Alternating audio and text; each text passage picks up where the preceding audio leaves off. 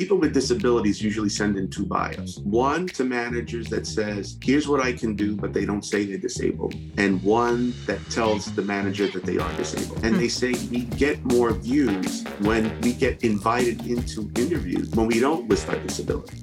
Welcome to the Women on the Move podcast. I'm your host, Sam Saperstein. April is Autism Awareness Month. So, in this episode, I'll speak with the head of disability and inclusion at JP Morgan Chase, Jim Sinocchi, about his goals and priorities. And later, I'll be joined by Kim Francis, who was diagnosed with autism shortly after beginning her career at the firm. She's now an active member of the bank's Autism at Work program. These conversations were very meaningful to me, as I have a child on the autism spectrum and constantly think about his future. I hope you enjoy today's episode.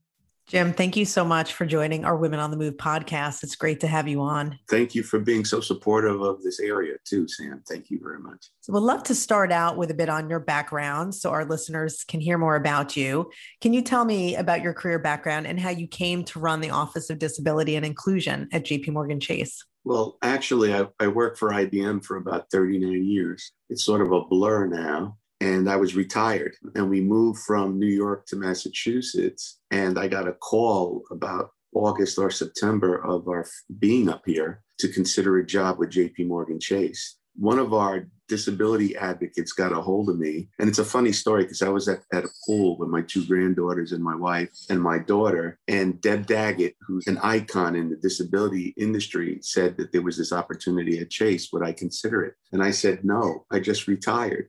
right. No, I'm not going back. Lo and behold, she said, Jim, just consider it talk about it. So I did. Pat David at the time was head of HR diversity, and I got to talk with her. And the neat thing about Chase was I asked, why do you want to do this? I said, I'm willing to come back, but why do you want to do this? And Pat and John Donnelly at the time were so honest about this. They go, We do a pretty good job with diversity with all the other groups, including women, Black, Asian, etc. We just don't know how to do it for disability inclusion. Mm. And I thought that was like completely honest and upfront. And what I ended up doing was, as I was talking to Chase, I started building a deck in terms of what I would do if I got here. So when I came down to 270 Park at the time, I brought down my deck and I said, Pat, here's my deck. If you let me do what's in the strategy, I will come in. If wow. you don't, if you have any issues with it, get somebody else. I wasn't going to come down and negotiate with what I wanted to do. And the thing is, that gave me full responsibility and accountability. If it failed, it was all on me. It right. wasn't the bank. It was an honest discussion everyone was honest with me. The other interesting part is before they brought me in, I had done 16 interviews. Wow. 16. And I did ask, I said, Is there something wrong with me? I usually have done five or six. Right. And they said, Jim, this is a global role. We want you to meet everybody. So I did that. Then when I got hired, I did another 16 interviews. And I think it was the right thing to do because I not only got question about what I was going to do by the different leaders, but I also got an understanding what each leader was thinking about. Mm. So that helped me put in perspective what my mission was and what I had to do. And it was the most thorough exercise that I've ever seen. So it sounds it. That's a lot of interviews to get through. My goodness. Were you able to get through with your strategy intact? In other words, did you follow that original plan? You know, subject to some tweaks along the way. Our society makes disability too complicated. They go into are you blind? Are you deaf? Are you mobility impaired? Do you have a mental illness? And the idea is that that is really not a way to engage a population where we're trying to normalize people with disabilities. And it's similar to the other groups in, in some senses in terms of being accepted in our society. I like to go back to, let's go back to women and how women had a struggle. And I remember uh, Lori Beer was our first CEO female at IBM mm, mm-hmm. after a history of 50 years. Like what took us so long, right? Think about that. And so right. what I'm trying to do with disability inclusion is just normalize it in a way where once you get over the initial nervousness about people looking different or someone's blind or deaf, then we can get on with engaging each other and getting to know each other. Jim, tell me about the program and what your main priorities and initiatives are. The overall priority is to make able bodied people comfortable with people with disabilities. If we start there, and I got criticized for that from my own disability community, by the way, but if we start there, the relationships start to work because this is all about relationships. So it doesn't matter who we hire, whether it's someone on the autism spectrum or a person in a wheelchair or someone who's blind or deaf. Are they qualified to work here? Let me make that very clear. We don't hire people who are not qualified to work here. And it's not because I'm a mean guy or we're a mean company. It's that you have to have the qualifications to work at an IBM or here or any place you work. That's number one. And if you do, you shouldn't be held back because you have a disability or because you're a woman or you're black or asian etc and i keep making those points because that's what all of our groups do together we try to get over the barriers that affect people who are different and so that's the, the main mission on top of that i try to go in and say well how do we make people whole how do i get persons through our doors at chase if you're in a wheelchair and there's no automatic doors for you to get in. So, how do I take away barriers like that? How do I take away steps? How do I take away the barriers for people who are deaf? And I did that with a captioning team. We have a worldwide captioning team that captions for everyone. And those are the people that also help put our captioning on our videos. So the firm has embraced that with a sizable investment in money and people to get this done. I think we're probably one of the best corporations around that do this with all the tools that we're trying to provide and continue to try to provide. So, say more about that. Where do you think the bank has gotten it right in terms of making those investments? And why do you think it's put us ahead of others? In terms of being able to service this community? The examples are just illustrative of the leadership. One of the brilliant thing about my interviews, but I got I got to meet all the leaders, and everyone asked questions in terms of what they needed to fill in their knowledge base about people with disabilities. And it was great because it was private. There was no room for being shy or embarrassment, and people could ask anything they want. And I got to make them not only comfortable with me, but comfortable with how I, I was going to do the work. Like I wasn't coming in here to say, we have to adhere to all the rules of the ADA and we've got to go chapter and verse. And it was nothing like that. It was like, how do we embrace a community with humanity and humility and caring? And we're proud of what they bring to this firm. So that's that's how this started, and that's how this work continues to progress. And so you mentioned some initiatives that you've been pursuing here for employees with disabilities. What are the other things that are top of mind for you now? What would you say some of the priorities are for this year in terms of going above and beyond what you've already put in place? I think recruiting is still a challenge. When I got here, we, we had a session with all of recruiting to help them understand how to talk to people with disabilities, how to recruit people with disabilities. And basically, my point was it's the same way you recruit able bodied people. You just look at the differences that help you bridge that relationship. So if you're if someone is blind, you figure out how to help that person get into the building or understand what they need. Or if they have a service dog, what do we do with that? So what are the nuances about hiring people? Because when they send in their bios, this is interesting. People with disabilities usually send in two bios. One to managers that says, here's what I can do, but they don't say they're disabled. And one that tells the manager that they are disabled. And I asked the disabled people how many, and they all do it. And hmm. they say we get more views when we get invited into interviews when we don't list our disability. And so that was kind of telling that the disabled community had to figure out how to block and parry in terms right. of just getting in an interview. So these are the things that go on in our minds. And the idea is every time we hire a person in this company, if they're able bodied, we look for people that have 80% of what we need to do the job. And then what a manager does is you teach them the other 20%. Right. Right? We instruct them. Well, that's the same thing with a person with a disability. You call them in with their bio, their rich bio that made them make you inquisitive, say, let me bring in Jim and see what he's all about. You did it based on the 80% of the resume. And then you had to help me with the other 20%. And once we get over that, and once we get over the etiquette, I think you find that things go along pretty well. So, what should able bodied people know about some of these barriers, some of these struggles for people with disabilities? Well, the barriers are daunting. And I've got to say, I'm not allowed to tell, you know, how much we spend, but the bank has made a pretty good investment. All the lines of businesses cover our accommodations across the board. And it's all transparent. And that's why we put up the My Accessibility Hub organization, which is now doing accommodations all over the world at various levels, right? We started in the US, we moved to Singapore, we moved to England. Now we're moving to the rest of the country. But wherever there's a call for an accommodations, we deliver it. So that's a worldwide effort, number one.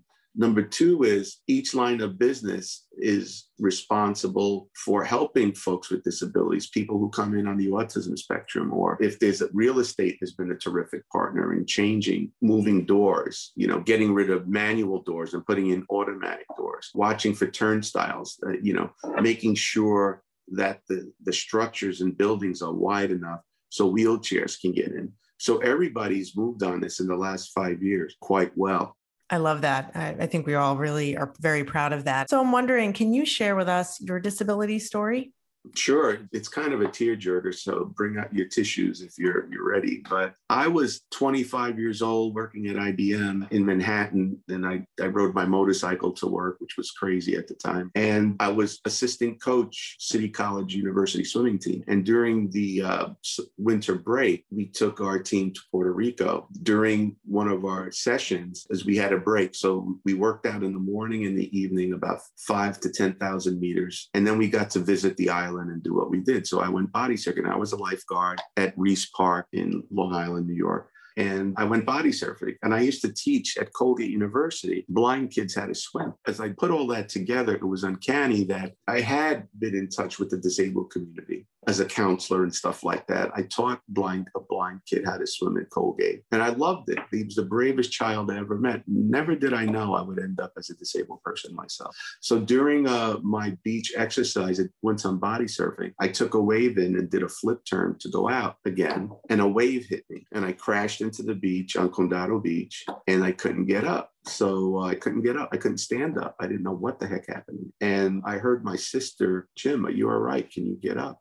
and a wave hit me again and I turned over. I says, I can't move. So they pulled me off the beach. I went into the hospital and I was on the stretcher for a few hours before they could even treat me. And I said, look, I understand. I said, he said, Jim, you're paralyzed. You broke your neck. I said, uh-huh. look, will I be able to use my hands if I can't walk? He says, no. So I can't use my hands and I'm paralyzed from my chest down. And I was there in Puerto Rico for about 30 to 40 days. And IBM flew me home on a Learjet. I was working for IBM at the time, no cost to me. The funny thing was, as I was flying home, we landed in Bermuda for to refuel. So I was talking to the staff. I said, "Where are we? Are we almost? You know, I'm like I could talk and stuff." And they said, "Yeah, we just landed in the Bermuda Triangle." I said, "Wait a minute! I broke my neck, and now I'm in the Bermuda Triangle. Am I ever going to get out of here?"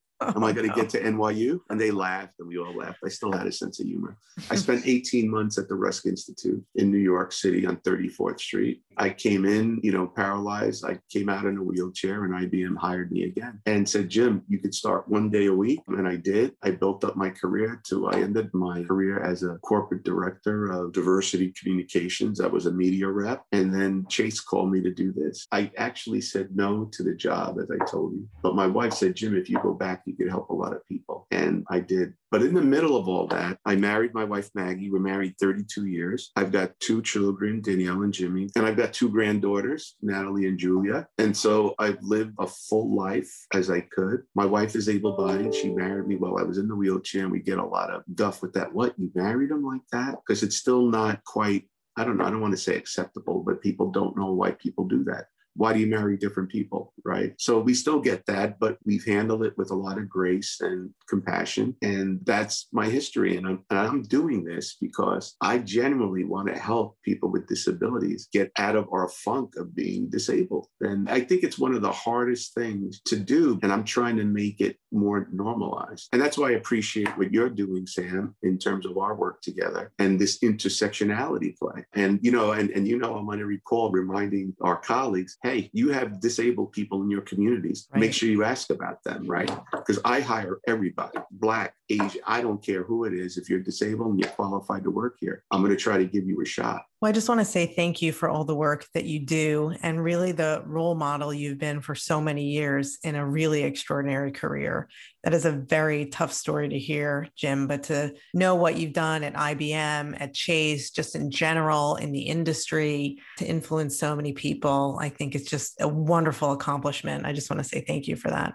Oh, you're welcome. But look, I've got to thank the firm because our brand is so powerful that if Chase was going to put our brand against disability inclusion, we had a shot. And I'm so proud to work here with you and our colleagues with this great brand that's making people look at this. So when you think about the last, you know, 30 years or so, how have attitudes about disability and inclusion in the workplace changed? How far have we come? I think that it's still a day to day thing. You know, you still get the issues around all of our constituency groups. I'm optimistic, but it's still a rough road for people who are different. I think it'll get better, but I think we're going to have to keep working on it. How do you think the COVID environment has changed people's attitudes toward accommodations? Has it? And as we go back, to the office at some point, do you think we'll bring with us just any changes that we have made or even changes in attitude? I don't think there's anything good about COVID, but something did happen. People with disabilities could work from home, and you've got to work the challenges of transportation getting in and out of New York or wherever we are. Transportation is a bear. And I think people work pretty well at home. They, they probably even work longer at home. That was a boon for people with disabilities. That's also turned our accessibility team into a gold mine of looking at how to get better technology to help people with disabilities as they're working from home. And how do you think we can get more people with disabilities into leadership roles? That's a great question. And people don't see disabled people as leaders. Inherently, I think we are because we get every day with a deficiency. We lost our hearing, we lost our legs, we're paralyzed. But yet we go to work, use transportation. We worry about crossing Manhattan streets, right? Which is a nightmare for everybody. And yet you're out there, you're brave enough to go out and tackle the unknown. That's leadership qualities we'll always have to prove ourselves because of the deficiencies that we have physically, whether it's losing a limb, an arm, an eye. I don't have a choice to stop. That's not me. You don't have a choice to stop. That's not you. And that's what leaders do. Nine people told me no, not to do this job. And I said, You're crazy. This is a great opportunity. Oh, um, we're so glad you did. And I think you're right. We have to highlight what leadership looks like. It looks like many different things in many different forms and people and backgrounds. And the more we see those role models, I think the more we're just going to lead to more inclusivity in the future. So I'd love to talk to you about April being Autism Awareness Month. And I want to learn a little bit more, have you tell our listeners a little bit more about the Autism at Work program. How did the program originate and what does it do now? Well, actually, the Autism at Work program, it started as a Delaware pilot with a handful of employees in 2015. Now we have over 200 employees on the autism spectrum in over 40 different jobs across nine countries. And so that was great. And the neat thing about autism is that they could probably outperform able bodied people in similar jobs. When I learned about that, I go, this is great to know. It's sort of like an Olympian who you didn't think was an Olympian, right? Their ability to concentrate and, and process data in some jobs is terrific. And we have one person on the autism spectrum that I know of that is a vice president in Europe. So we know that's possible. But now we're seeing the playing field change and the split is roughly 60% IT jobs and 40% non IT jobs. So the autism team does a fine job in figuring out where to place people and almost ensuring their success. But we also have challenges with that too. I think we got to look at the glass has full. And I think the tolerance of society is getting better. I don't know that we'll ever get over the issues that we're, we're fighting the Autism at Work program is really important to me. It's very personal for me as I have a son on the spectrum. And although he's very young still, I'm constantly thinking about his future and what he'll be able to do and really where he'll be accepted, frankly, and what kind of work environment will be for him. So I really admire this program. I hope more companies adopt this kind of thing so that we can provide more opportunities to folks on the spectrum going forward? I think it's one of the, the better programs that's had, you know, worldwide support. And I'm not surprised in terms of the success of the program because of the skill set that we've been able to uncover with people on the autism spectrum. And the point of disability inclusion, I think, is that there's good in everybody if you look for it. If you look for the talent, if you look to work with people, I think there's goodness there. And we've just got to get over our own personal biases and fears the autism area is the rock star of disability inclusion because of the findings that we have learned about their brilliance in terms of certain jobs. I want to follow up on one thing you just said there, too. Do you think there's a fear that able bodied people have in terms of saying the wrong thing, doing the wrong thing, um, just not getting it right when it comes to interacting with colleagues with disabilities? I personally think that's true. I don't fault them for that. It's like when I go out to a store and a kid walks and stares at me, and the mother or father goes, Don't look, don't stare, don't, you know it's all about that. You know, I'm I'm a sign of wonder sometimes. Who's that guy in that wheelchair, right? So I understand that. I think it's my responsibility to make able-bodied people comfortable with me because I can't get my work done if I don't do that. If I can't help you understand me and make you comfortable with me, then I'm not doing my job as an executive or as a human being because my, my mission is to help all of us on the same page. And once you understand that, you have a fast friend. So you've used this four A's framework, and I would love it if you could explain what those mean and refer to. So accessibility is the top one. And with accessibility, we're really talking about technology. Can people at this firm and any other place engage in our infrastructure, basically, you know, writing letters, communicating on our systems, all that kind of stuff. So that's extremely important for the financial institution that's a bank. The other part is attitude, and I'm mixing them up, they're in no order. Attitude talks about what's the firm's purview over accepting people who are different. And that includes Black, Hispanic, women, anybody else. How do we embrace people who are different? And how do we think about them as becoming leaders, if you will? And then there's the assimilation. The assimilation is do we have a culture in the firm and a management community that embraces people who are different, not just people with disabilities? And if there's a gap in talent, how could we bridge that gap with an accommodation, with learning, with one on ones, with a mentor, with a sponsor? So the four A's in that way put us in a place of equity. But that doesn't mean that the person who leverages those four A's, you're qualified to work here. And once you're qualified to work here, we're going to try to help reduce the barriers that you can't navigate because of your condition or whatever you have.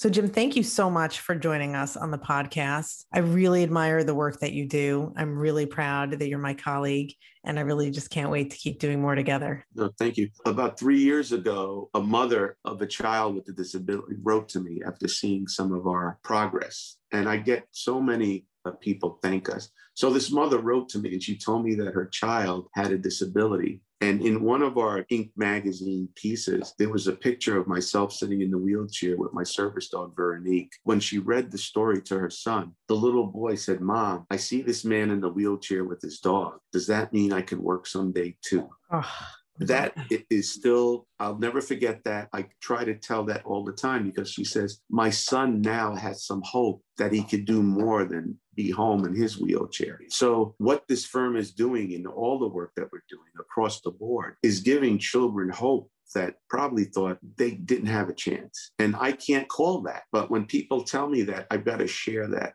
because we're doing more for those who are coming up behind us than those that are ahead of us well, thank you. That really makes a difference. Well, thank you for having me. So, Kim, I want to turn things over to you now. Thank you so much for joining us today and our Women on the Move podcast. It's great to have you here. Thank you for having me. It's very exciting to be here. So, you joined JP Morgan Chase as an analyst in 2016. You've been promoted to associate and now to senior associate. So, congratulations already on a great career here. Would love to hear about your background and how you came to work at the firm. Thank you for that. It's actually it's quite a bit of a kind of messy CV before I came to JP Morgan.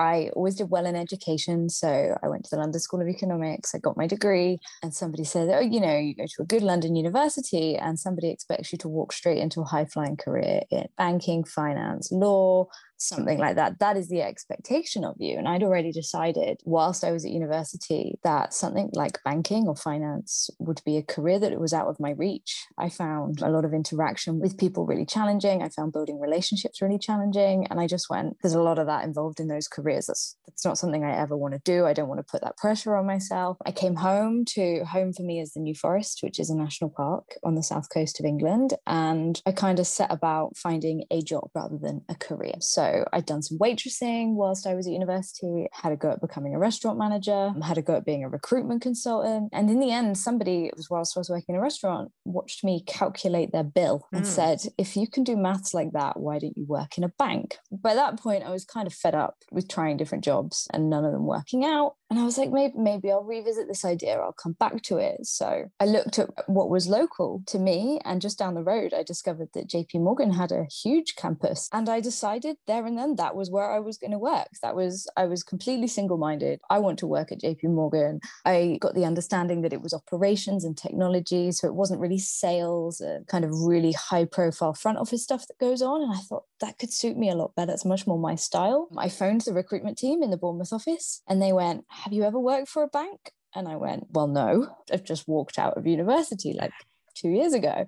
She said, okay, go away and get like get some other financial related experience. Come back in a year and we'll see what we can do. I found another bank in the local area that were taking on like short-term contract staff in like a data entry role. And a year later, I phoned the same person back and went, I've done what you said. Can I have a job now? She was slightly taken aback because I had very literally done what she said. She went, oh, well, I have a short contract role, like similar to what you've been doing in the other bank. So if you want to come and give it a go, you can like come and have an interview. I did. Somebody said, How's your Excel? I went, Okay, I want to learn more. And they went, You'll be fine. You seem bright. Somebody took a chance on me, essentially.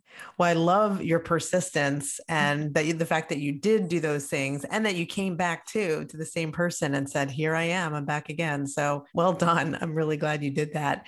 So tell us about your current role and what you do now. So I'm now project manager in ops transformation. So I work on one of the systems that focuses on our security settlements. We work on the back end of that. We look at improvements to that. We work with users of the system to work out what they would like the system to do and spend a lot of time partnering with technology to make that happen and prioritize the right items, make sure that resources are allocated in the most effective way. It's a million miles away from anything I ever thought I'd be doing, but I really love it. I find it really fulfilling and really enjoyable. Well, you've been here now for five years. And again, you've received two promotions.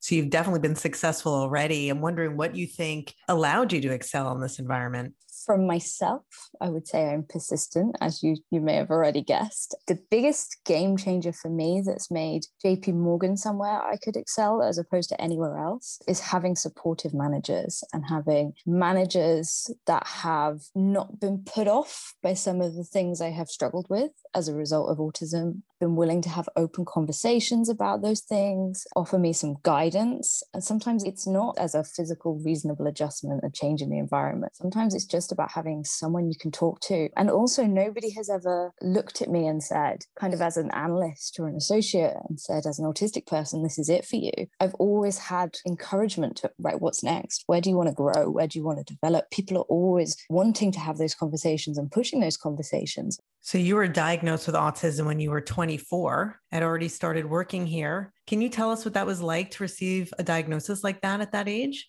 Life changing, like in a very confusing way because autism has some stigma attached to it, as all disabilities do. There's a lot of stereotypes surrounding autism, and the things I'd seen on TV, you kind of see the Rain Man thing, that kind of thing didn't fit with how I saw myself or anything like that. To some extent, it was quite confusing, but actually, by the time I'd waited to kind of wait times we have in the UK for an assessment, by the time I got there, I was utterly convinced that a diagnosis was something that I wanted and I needed because I was able to use it as a tool to understand myself, to understand why I had struggled in certain areas, to stop beating myself up internally about things I'd not done so well previously, because I now understood why I struggled with those things. It took a, a while to adjust, but ultimately it has completely, utterly changed the way I see myself, the way I present myself to the world, and how I look at my career and what I am capable of in my life. That is so powerful. Thank you so much for sharing that. It's beautiful to think that you can sort of give yourself permission now to feel certain things, to understand certain things about yourself. But I love what you said about the skills that you really want to bring to the table now and the things that you know you're good at. So thank you so much for that. You know, I'm curious, how did you approach talking to your boss at the time when you had this diagnosis? What was that conversation like? I was terrified. Beforehand. Um, I'd just come into this huge organization, but also I was really enjoying my role. It was, I knew it was somewhere I wanted a long term career and where I wanted to stay in the long term. And you have that apprehension of, am I about to tell them something that's going to ruin all this for me? Like six months in, this is going better than any job I've had since I've left university. Am I doing the right thing? It's a big conversation. As soon as I said it, I was hugely relieved it was like, oh, this is off, wow. off my chest. I've got over that hurdle. Sometimes just the anticipation of the moment is such a big deal. Mm-hmm. And my manager actually said, okay, cool. I thought there might be something else going on. So I'm, I'm glad you've told me what it is. And I was like, okay, so I wasn't ever hiding anything. That's like good to know. It breaks the ice. Yeah. And it was just a question like, what do you want to do with it? What do you want me to do with it? How, do you want help with this? Like, and I think he said to me at the time, he's like, I don't know what to do here. I don't know what the protocol is. The Autism at Work program, we weren't aware of it at the time, but he said, you know, I'm willing to go and research and find out what's out there, what we can do for you. So, like, leave it with me and I'll go away and come back. He went mm. away and did a lot of research about autism off his own back, which was really wow. helpful. Yeah and yeah referred me to kind of like hr and occupational health and all those services we have in place and how did that change your work experience were there things that came out of that that were different the first thing for me was that it was a bit of a safety net. In previous roles, I'd had kind of criticism from managers and colleagues that my communication might not have been great or that I misunderstood things or I didn't take instruction properly. It felt firstly like a bit of a safety net that if anything like that happened, we'd be like, okay, this is why we can talk about it and understand and improve on it. Yeah, secondly, it was just as as Jim's already said, the firm puts a huge amount of resource behind this. I was able to have an appointment with the doctor in the occupational health team who walked me through suggestions of reasonable adjustments. Shortly after, the Autism at Work team hosted an event on campus in Bournemouth. And it was my manager that said to me, like, I really think it would be helpful for you to meet another autistic person. You should go. And I was like, no, no, I'm not sure. Like, I'm nervous about that. Yeah. I went and I met another individual at the firm. And for me, that was huge because I was like, there are other people here. There are other people here doing this making a success of this with what I have. Mm. And for me, the community that that Autism at Work program provides is the real game changer. Oh, I, I love that. I can imagine. If you were to talk to folks who have not disclosed that to their managers in their workplace, what would you tell them? And how would you help them get comfortable with that? I always find this a really challenging question because I tend to find when you talk to people with autism about this, you tend to be encountering people who have had negative experiences with other employers. And people quite often come to you and say, Oh, but I've done this before and this this negative thing has happened. And so I just do all I can to share that message. We as JP Morgan, and it's the power of that brand, we are out there. We are leaders in this. JP Morgan says this is okay. There's a huge amount of power in that. I get to go to a lot of events with the National Autistic Society in the UK. And again, just sharing that. And a lot of people are like shocked. It has a huge amount of power to say there are large financial services, technology firms out there who say this is a positive thing. Well, I want to say neurodiversity and, of course, other types of diversity really to us is a competitive advantage. We want that. We want that diversity of skill and of background and of thought so for us, I think through and through, uh, wherever you go around the world, that is how we feel. And I'm really happy to hear about your experience uh, when you were talking to your boss about that. Also, I'd love to hear what you think about talking to parents with autistic children. How do you talk to them about the futures that they could envision for their kids? As a child, I didn't know I was autistic. I had none of that knowledge. And I think none of the stigma that maybe these parents find is attached to that. I kind of grew up without that. I still had the struggles, but I didn't have the label that brings that. Again, I just want to share the message that there are so many firms out there now that are saying autism has a competitive advantage. Maybe not in every job.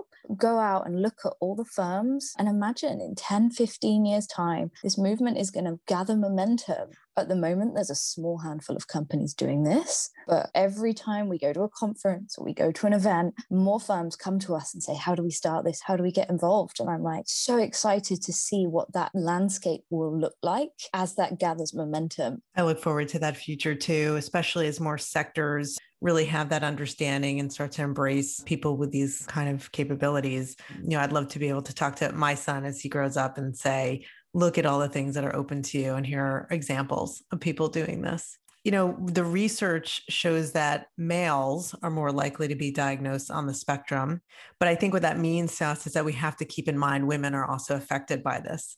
And so I would love your perspective on this. You know, when you talk to folks and they think, How are you on the spectrum? You know, you're not male. What do you say to them? This is a challenge I think everyone with autism has because the thing about autism is is it's largely invisible. You don't have people look at you and know that you are different in some way. You have to tell people, well, how does an autistic person look? Right. Like, wow, wow. What does, what does it look mean? like in your head?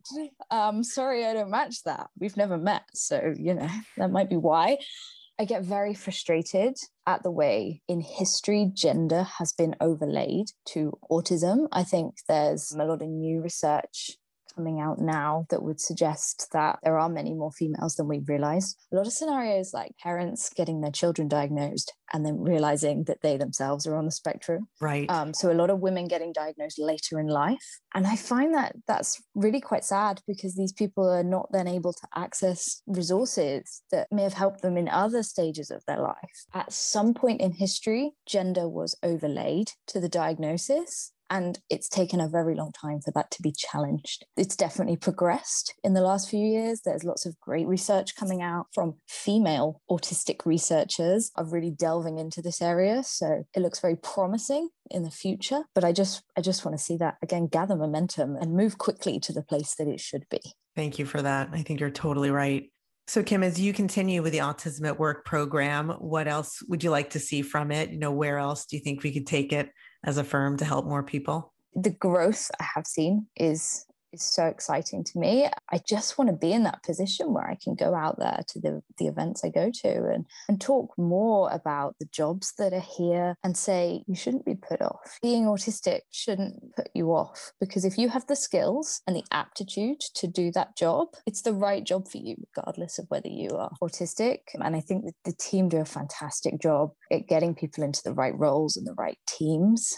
Just think we just should continue to spread the message across all managers. I don't ever want there to be a people manager within JP Morgan who would be apprehensive about taking on someone with autism or any disability, really. I'd love to see people have the confidence across the board. Let's just keep spreading the awareness training and spreading that message and getting people excited about it. I think you're totally right. The manager piece is so critical to us. Whether you currently manage someone with a disability or not, you may, you should, you should be open to it. And so, really getting that word out to every manager is key, especially in a big organization. Kim, thank you so much for spending time with us, sharing your experience. It is so hopeful what you're describing. Again, I'm so happy to know that you've had such a thriving career here, and I look forward to seeing where you go in your career. Thank you very much. It's been a really exciting conversation to be part of. I want to thank both Jim and Kim for their willingness to share their own personal experiences. I'm so motivated by their perseverance and by the skills that they bring to their roles. I'm also very proud of the standard that JP Morgan has set in embracing people with disabilities. I hope more companies and managers continue to recognize the talents that people with disabilities can bring to the workplace. The mission of Women on the Move is to help women in their professional and personal lives. Our goal is to introduce you to people with great ideas, inspiring stories, and a passion to make a difference. If you enjoyed this episode, please rate, review, and subscribe so you won't miss any others. For JP Morgan Chase's Women on the Move, I'm Sam Saperstein.